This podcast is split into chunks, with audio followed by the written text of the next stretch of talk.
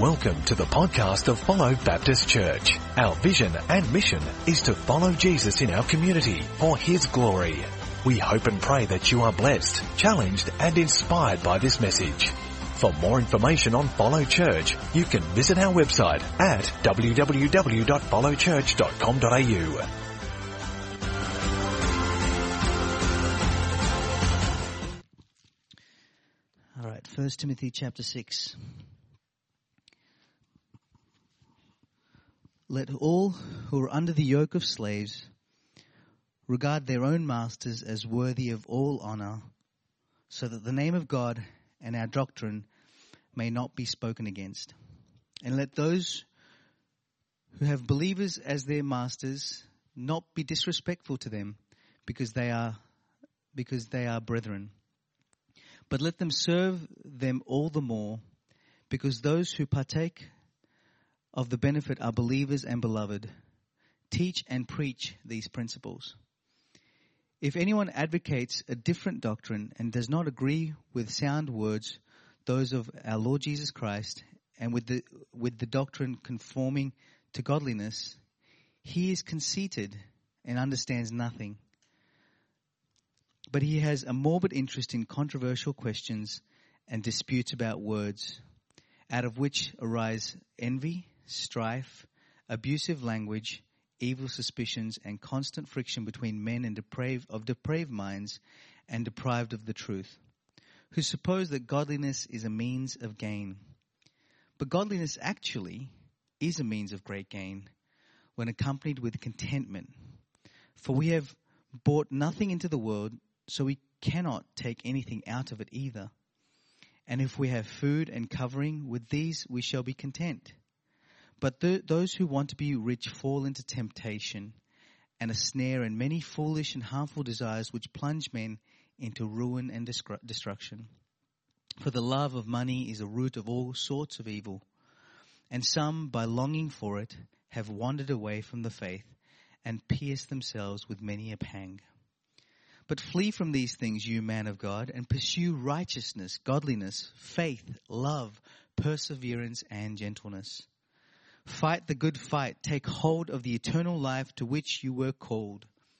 And you made a good confession in the presence of many witnesses.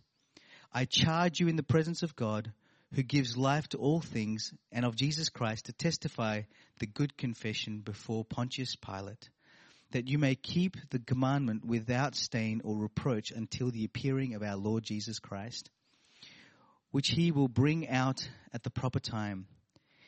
He who is blessed and only sovereign, the King of kings, the Lord of lords, who also possesses immortality and dwells in unapproachable light, whom no man has seen or can see. To him be honor and eternal dominion. Amen. Instruct those who are rich in the presence, in this present world, not to be conceited or to fix their hope on the uncertainty of riches, but on God, who richly supplies us with all these to enjoy. Instruct them to do good, to be rich in good works, to be generous and ready to share, storing up for themselves a treasure of a good foundation for the future, so that they may be, they may take hold of that which is life indeed. O Timothy, guard that what has been entrusted to you, avoiding worldly and empty chatter and opposing arguments of what is falsely called knowledge, which some have professed and thus gone astray from the faith. Grace be with you.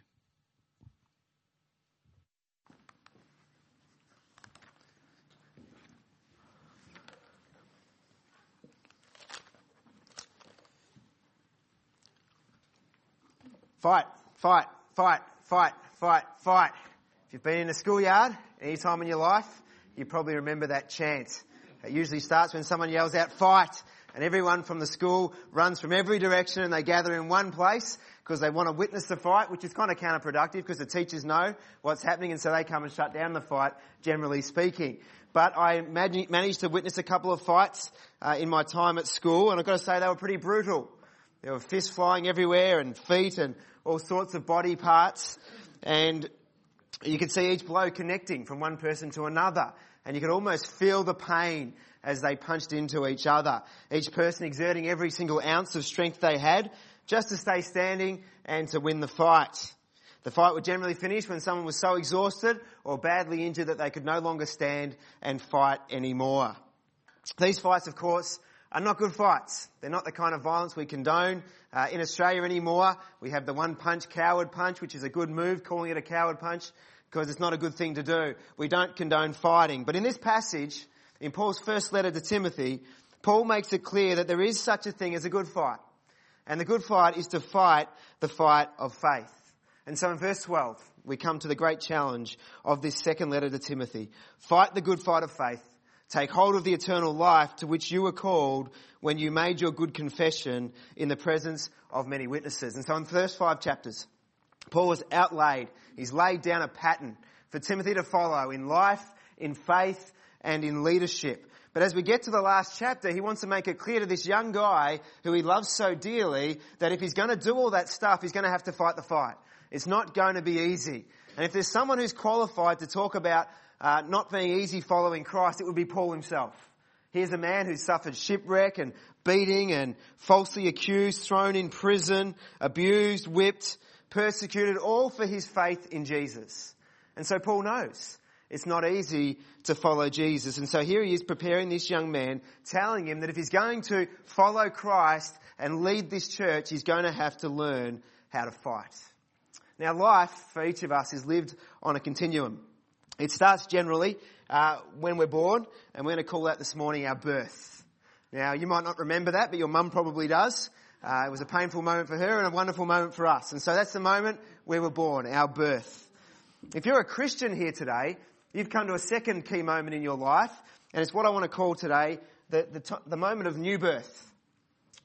The moment that you accepted Jesus Christ as your Lord and Savior. He came into your life, uh, you knew that He forgave your sins, uh, you knew that you had the hope of eternal life, and you accepted Him as your Lord and Savior. That's what we're going to call new birth.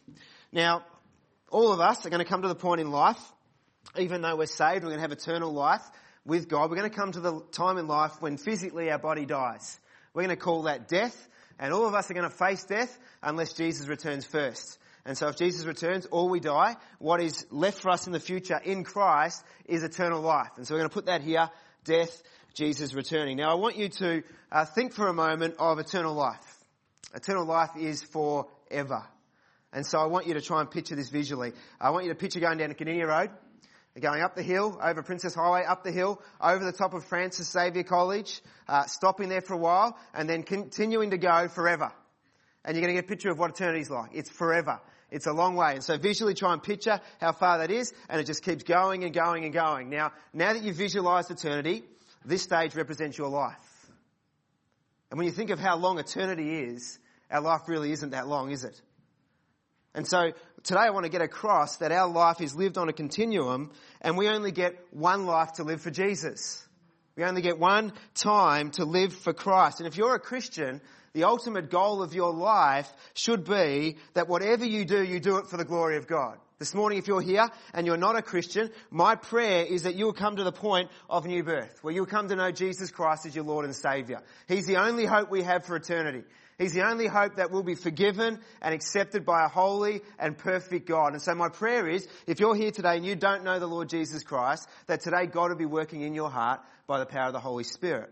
But if you're here today, like the vast majority are, and you're already a Christian, then I want you to know that you only get one life to live for Jesus, and the purpose of your life is to bring Him glory in all that you do. You see, when we come to this point, new birth, at the moment we accept Christ, we receive the Holy Spirit. And there's a process that starts in our life which the Bible calls sanctification. And it's the process by which God is changing us from the inside out. He's convicting us. He's challenging us. He's changing us. He's stretching us. And He's conforming us into the image of Jesus Christ. And so what you look like at this point when you give your life to the Lord and what you look at this point when you die should be completely different. Because from this point to this point, you should be constantly changing to become more and more like Jesus. In the letter to Timothy, Paul said that to Timothy, that people should see his progress. People should see the progress in our faith as the Holy Spirit continually changes us to look more like Jesus. And why is it important to look more like Christ? Well, it's important because as we look more like Jesus, we're going to bring greater glory to God and we're going to be a greater blessing to the world around us. It sounds really simple, doesn't it? Sound, sounds simple, right? Is everyone awake this morning? Yes? Good. Not if you're awake. Three people are awake. I'm going to yell a bit louder to wake everyone up. It sounds simple, doesn't it? Just to, to follow Jesus, that's better. And, and allow Him to transform us. But we all know that it's not that easy, is it? Does anyone else here feel like living your faith is a fight? Does it ever feel like keeping the faith is this constant battle in the big things, but also in the small things? I mean, just getting up on a Sunday morning and gathering with God's people can be a battle, can't it? Maybe that was your battle this morning. Maybe the kids were playing up. Maybe the apathy just kicked in and you thought, you know what, it's cold. It's kind of wet and dreary outside and it might be easy just to stay in bed this morning. Well, if that's how you felt this morning and you're here, I want to say well done. Ben's nodding his head. He was like that. I want to say well done, Ben and everyone else for fighting the fight, for getting up and being here. On the other hand, if you're listening to this on the podcast, I'm a lousy Holy Spirit, so I'll let him do what he needs to do this morning. It's a battle in the little things, but it's a battle in the big things, isn't it? I don't know if you've noticed in our culture, but it seems to be that there's an increasing opposition to the Bible and to Christianity in general. Many of us in life, we face uh, personal tragedies and trials that can kind of shake our faith to the core. At the same time, we struggle sometimes to put our faith in a God that we can't see. At other times, there's a tension of believing in grace, God's undeserved love, but, but also battling with our own insecurities and inadequacies. How could God possibly love me? We have a battle with many temptations and the leaning towards comfort or material possessions as the ultimate source of joy. There are times when we let each other down and we allow offense to come in, offense to come in and break fellowship. There's the pressure of political correctness and of course just the difficulty of living at the gospel and taking a stand for Jesus every day. Jesus said, in this world you will have trouble, but take heart. I have overcome the world. Keeping the faith is a constant fight. And even as Christians, we have these battles going on in our hearts and in our lives over and over again. And so we need to ask the question, why do those battles and trials come? Well, there's many different answers to that question, but I think the biggest answer that underlines it is that we have got to understand, church, that we have a real enemy. The devil.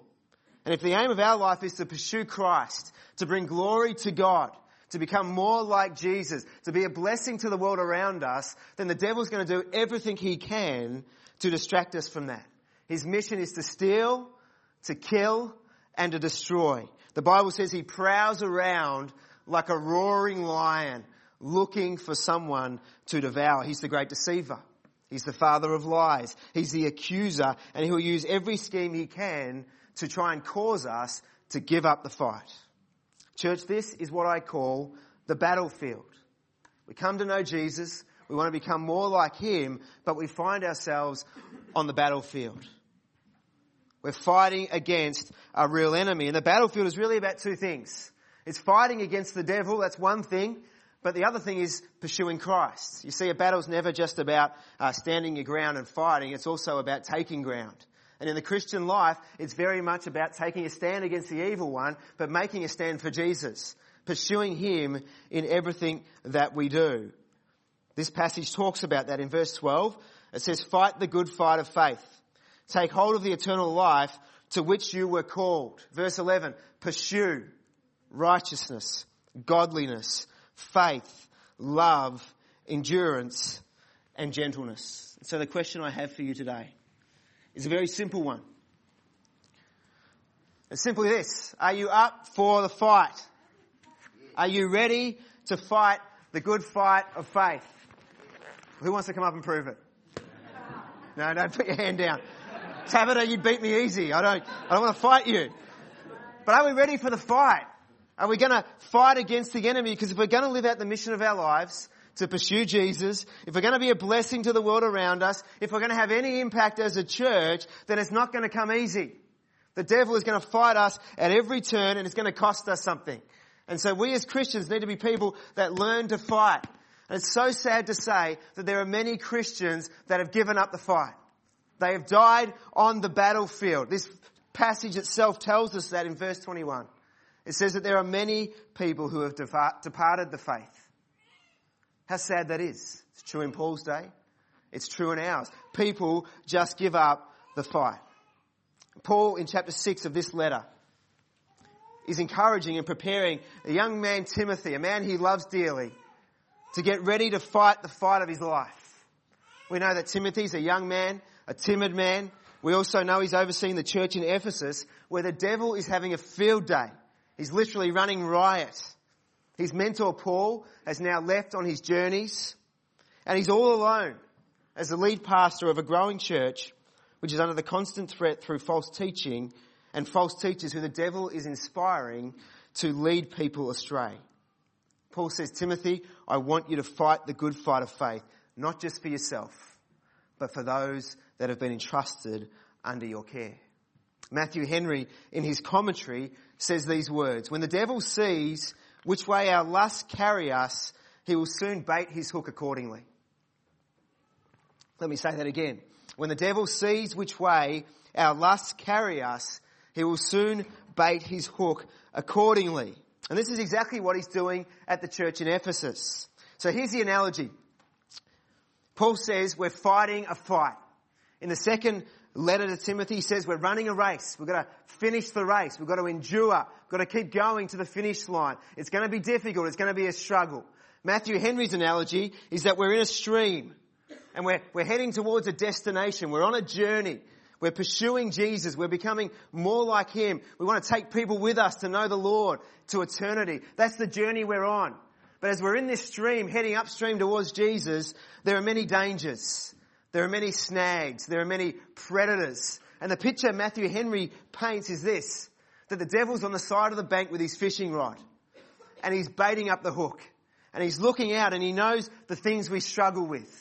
And he knows there's people that struggle with sexual temptation, so he, he baits his hook with that and he throws it out. He knows there's people that, that want dominance and power, and so he baits his hook that way and he throws it out. He knows there are people that have a love for money, an obsession with comfort, a, a, tendency towards negativity, a, a want to gossip. And so he's on the bank and he's baiting up his hook, trying to hook people so that he can reel them in, get them out of the race, get them up on the bank where they will slowly die. We need to be aware. There's a real enemy. And he's after each and every one of us. What do we know about bait? Bait looks good. I've never spoken to a fish personally. Um, but if I did, I imagine they would say that when they see the bait, they don't go, yes, I'm going to die today. I'm sure that's not what they're thinking when they see the bait. They're looking at the bait and they're going, yes, that's exactly what I want. That's what I need. I'm hungry. And you know what? The devil works exactly the same way. He throws out things in our life as a distraction that look good. And we go, yes, that's what I want. That's what I need. And what he wants to do is to bait the hook so that we will take the bait and the thing that he's baiting us with will become the most important thing in our life. He wants to get us out of the stream. He wants to stop us from fighting the fight. He wants to help us avoid finishing the race. And so we need to be aware there's a real enemy. At Ephesus, the devil is throwing out bait through the false teachers that is trapping some of the people and causing them to stop fighting the fight of faith, to depart the faith. It's trapping them, it's bringing them up on the bank where they'll soon die. In the very first chapter, from the start of this letter, we know that false teaching is an issue. In Ephesus, Paul says to Timothy, command certain men not to teach false doctrine. In chapter 4, such teachings are coming through hypocritical liars whose consciences have been seared as with a hot iron. In this chapter, in verse 3, he says, If anyone teaches false doctrines and does not agree to the sound instruction of our Lord Jesus Christ and to godly teaching, they are conceited and understand nothing. And so in Ephesus, the devil is using false teachers to throw out bait. And there's two main types of bait he is using. The first one we explored in chapter 4, and it's designed for those who tend towards self-righteousness. The kind of people that want to be seen to be holier than everyone else. The kind of people that, that want to think that they're a self-made man or woman. They can do things in their own strength. And so he throws out this bait saying that Jesus is not enough. If you want to be in relationship with God, Jesus is one thing, but you need to do a bunch of stuff as well. You need to abstain from marriage. You need to avoid certain foods. And so what he's basically saying, if I was to summarize it in one sentence, is that Jesus isn't enough And you have to earn your relationship with God by how good you are or by the things that you do. And so what's this doing? We know it's turning people's attention away from Christ. The gospel message is a simple one. And it is that we don't deserve relationship with God. None of us deserve His affection. We've all sinned. We've all short, fallen short of God's standard. Every one of us has rebelled against the holy and perfect God. The Bible calls that sin. Sin is an obstacle that separates us from a God who's completely holy. The Bible says that we need to be punished for the sins that each of us have committed, and the wages of sin is death. And so what we've earned is not relationship with God. What we've all earned through our actions is the death penalty. And that's what we all deserve to pay. But on the cross, Jesus, the perfect Son of God, God in human form, the only one who was worthy of relationship with God the Father by the perfect life he lived, died the death of a sinner because he was paying the price for you and for me. He was the only one qualified to do that. He, desired, he died the death we deserve to die. The Bible calls that grace. Don't you love that word, grace? Undeserved love that God lavishes on us despite the fact that we don't deserve it. So Jesus, through his sacrificial death and his resurrection, opened up the way back into relationship with God the Father because the obstacle of sin was removed and he paid the price for it at the cross. And so when we put our faith in him, when we say Jesus is enough, when we say, thank you, Lord, for dying for me, when we accept Him as our Lord and Saviour, that obstacle is removed and we can be in relationship with God. We can know in Christ that we're forgiven. We can know in Christ that we have the hope of eternal life that can be never taken away from us. It's an awesome thing to know the gospel, to know Jesus as our Saviour. And so what Jesus did was enough. Nothing else has to be added. Bible says that His grace is sufficient for me. It's not Jesus plus anything. Jesus is enough. I can't make that clear enough today. And so if Jesus is enough, can I encourage you today to put your faith in Him? And when you do, you will be saved. Romans chapter 10, verse 9. If you declare with your mouth, Jesus is Lord, and believe in your heart that God raised Him from the dead, you will be saved. And so the first bit of bait the devil was throwing out to this church was the bait of self-righteousness. Jesus isn't enough you can earn your way back to God. The second bit of bait is revealed in the passage from today, and it's found particularly in verse 5. These teachers were teaching the people that godliness is a means to financial gain. This is what we know today as the prosperity gospel, and it's hideous. It's hideous because it implies that Jesus isn't enough. And when we follow Jesus, Jesus is the goal. He's the, he's the blessing. He's the gift. He's everything we need. But what this teaching implies is that we follow Jesus because we'll get something even greater than Him, and that's material blessing and wealth. You see how hideous it is. It puts Jesus not as the center, not as the vision of our lives, not as the most important thing, but a means to an end, and that ends is financial gain. I'm not going to teach too much on this part today because I preached this exact passage in our DNA series in February in a message I did on generosity. So if you want to hear about that, you can listen to the podcast. But what I want to do today is focus on what this teaching's doing. It's doing exactly the same thing. It's once again taking the focus off Jesus being enough. If you really want to be happy, then follow Jesus and you'll become wealthy and healthy and wise and you everything will go well. And if things don't go well, it's just that you don't have enough faith. That's the kind of prosperity teaching that was happening here and happens in our world today. But we know from scripture, as well as from life, that it's just not true. We know from reading God's word, but also just in life that there's no guarantee that even after we give our life to the Lord, even after there's a new birth, that life will be easy. Financially, relationally, emotionally, mentally, or spiritually. But what we do know is that in those times we have everything we need to endure. We have everything that we need in Christ. And if we have to fight every day for the rest of our lives just to stand against the enemy and pursue Christ, it might seem like a long time, but in the light of eternity, it's like that. And so it's going to be worth every moment of the fight. And so my question to you again is, are you up for the fight? Are you ready to fight the enemy? Verse 17, command those who are rich in this present world not to be arrogant nor to put their hope in wealth which is so uncertain, but to put their hope in God, who richly provides us with everything for our enjoyment. Command them to do good, to be rich in good deeds, to be generous and willing to share. In this way, they will lay up treasure for themselves as a firm foundation for the coming age so that they may take hold of life that is truly life. You see, the scheme of the enemy is this, that he wants us to lose sight of eternity, to take our eyes off the prize and to settle for a counterfeit here on earth. That the money and the possessions, that will make you happy, that will bring you fulfillment and joy. But I want to tell you that God's word teaches that it'll only ever be fleeting. And it'll only ever be a poor substitute for what we have in Christ Jesus for all of eternity. And so we need to keep our eyes on Jesus. We need to keep our eyes on eternal life. We need to take hold of the eternal life, as the Apostle Paul says. And so, what's the application from this message for each of us? Well, the application is this that we have a real enemy that we need to be aware of. He is scheming and plotting ways to distract us from the lives that we're called to live. But the thing I really want you to know today is this that you have everything you need to win the battle in Christ. You know, sometimes I think we're completely oblivious to the fact that there's something going on in the spiritual realm. We're completely oblivious to what the enemy's doing and, and things go wrong in life and we go, oh gee, that's a shame. I wonder why that's happening. We need to open our eyes and realize that there's an enemy that's waging war against us. There's an enemy that, that doesn't want your marriage to work. And so husbands and wives, be aware that the enemy's doing everything he can to, to break up your marriage. In fact, I heard a guy preach a few years ago and he was on a plane and he was sitting next to a guy and it was his custom to um, you know, prompt conversation with people on the plane. And he asked this guy about what he did and who he was. And the guy told him he was a Satanist. And he said, who are you? And, and he said, well, I'm a Christian. and I'm praying for you. And the guy said, well, I'm praying for you too. I'm praying against your marriages. I'm praying that your families would be destroyed.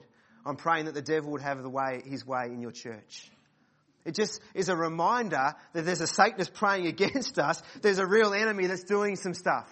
And so we can't be oblivious to what he's doing. Sometimes we're oblivious, sometimes we're fully aware. A few weeks ago, um, as a core team, we were praying about the AGM coming up. And we were talking about people that would be appropriate for the role of elder. And we came up with a list of names that we were praying into and we thought these people would all be good for that particular role.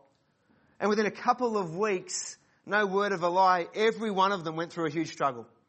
Someone had an accident. Someone was diagnosed with an illness. Someone's illness got worse. Someone else was offered another job geographically which would cause them to move. Every single person we'd prayed about had something happen in their life. And at first I thought, gee, what a coincidence. And then I thought, wake up McFly, there's a real enemy.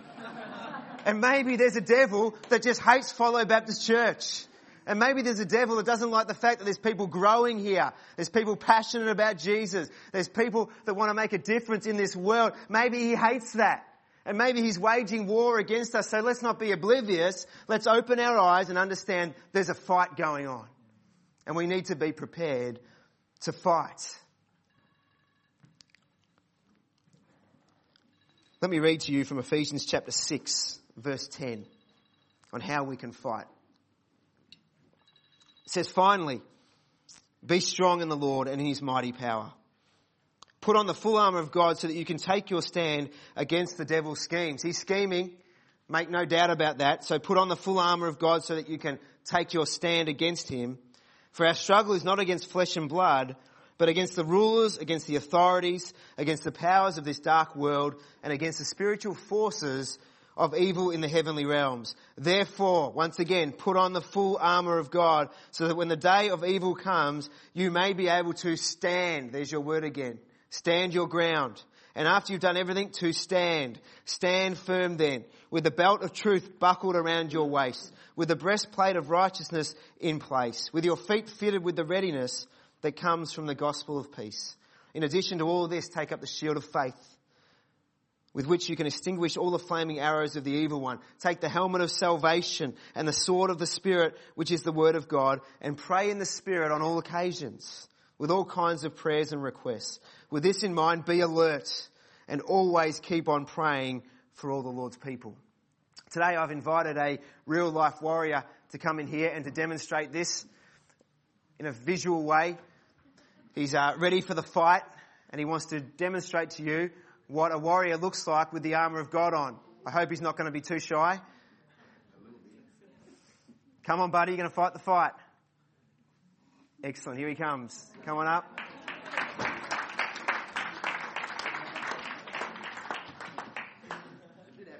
Yes. This is my son with whom I am well pleased. He's ready to fight the fight. He's got on the armour. And this is what you should look like every morning before you leave the house, when you wake up. Uh, you might think, well, I can't walk into my workplace like that. I'll get the sack. Or people will run for their lives. I'm not talking physically, I'm talking spiritually. When you look in the spiritual mirror, this is what you should see. That you're someone who's prepared every day to fight the battle. I want you to notice with this armour that some of it's protective. We've got the helmet on, protecting the head. We've got the breastplate here. We've got the shield. This is protective gear. But I also want you to notice that some of it's offensive. We've got the sword of the Spirit. Stand back everyone.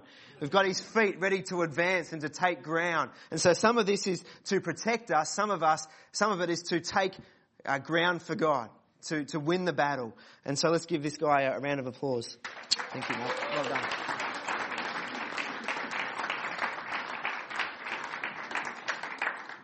Put on the armour every day. As I said, some of it's protective. The breastplate of righteousness guards our heart. The devil wants to come in and get in and discourage us. It guards our heart. The helmet of salvation protects our minds from the doubts and the fears and the insecurities. It reminds us that we are saved. It's the helmet of salvation. We're secure in Christ. The belt of truth helps us to know who God is and who we are in Him, to know what is right and what is wrong. The shield of faith is to hold up against the enemy every accusation, every fiery dart he shoots at us, telling us you're not good enough. We hold up the shield of faith and say, I'm a child of God.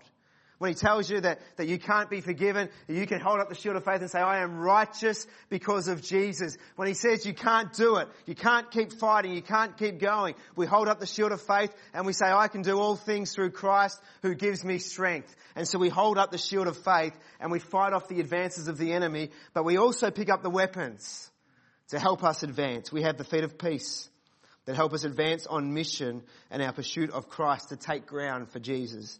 We have the sword of the Spirit, which is the Word of God. It's a weapon. This book is not a dead book, it's a weapon. And let me tell you, it's no coincidence that, that the devil's trying to get this out of our churches. Trying to get it out of the pulpit, trying to get it off our lips, out of our hearts, out of our schools, out of anywhere where it can have an impact. It's no coincidence. Because if you go into a battle without your sword, there's not much chance you're going to win. You're going with a shield, you might be able to stand your ground for a while, but you're not going to be able to advance forward and take ground. The Word of God is a weapon. And so we need to put it into our hearts. We need to have it on our lips. How do we know the difference between truth and lies? We know it from the Word of God. I want you to remember Jesus when he was tempted in the desert. Let me read to you from Matthew chapter 4. It says, Jesus was led by the Spirit into the desert to be tempted by the devil. Isn't that interesting? Holy Spirit led him there. After fasting for 40 days and 40 nights, he was hungry. Imagine that. Guys, you know, after 40 minutes fasting, we are hungry. 40 days and 40 nights. He was fasting. He was hungry and so the tempter came. He knew what the weakness would be in that moment, didn't he? And so he came, he baited his hook and he threw it out there. He said, if you're the son of God, tell these stones to become bread. Jesus answered, It is written. Not, I'm smarter than you. Not, I'm God in human form, you idiot. He said, No, it's written. He quoted scripture. He said, Man does not live on bread alone, but on every word that comes from the mouth of God. Then the devil took him to the holy city and had him stand on the highest point of the temple. And he said, If you're really the Son of God, he said, throw yourself down. For it's written, there he is twisting scripture, that he will command his angels concerning you, and they will lift you up in their hands so that you will not strike your foot against a stone. Jesus answered him, It is also written. Do not put the Lord your God to the test. Again, the devil took him to a very high mountain and showed him all the kingdoms of the world. What's the hook here? It's material blessing. It's prosperity. Everything can be yours. All this I will give you as if it was his to give anyway. And he said, if you bow down and worship me. Jesus said to him, away from me, Satan, for it is written, worship the Lord your God and serve him only. This book's a weapon. It's a weapon against the enemy. Listen to what happens. Then the devil left him, and the angels came and attended him. It's a weapon.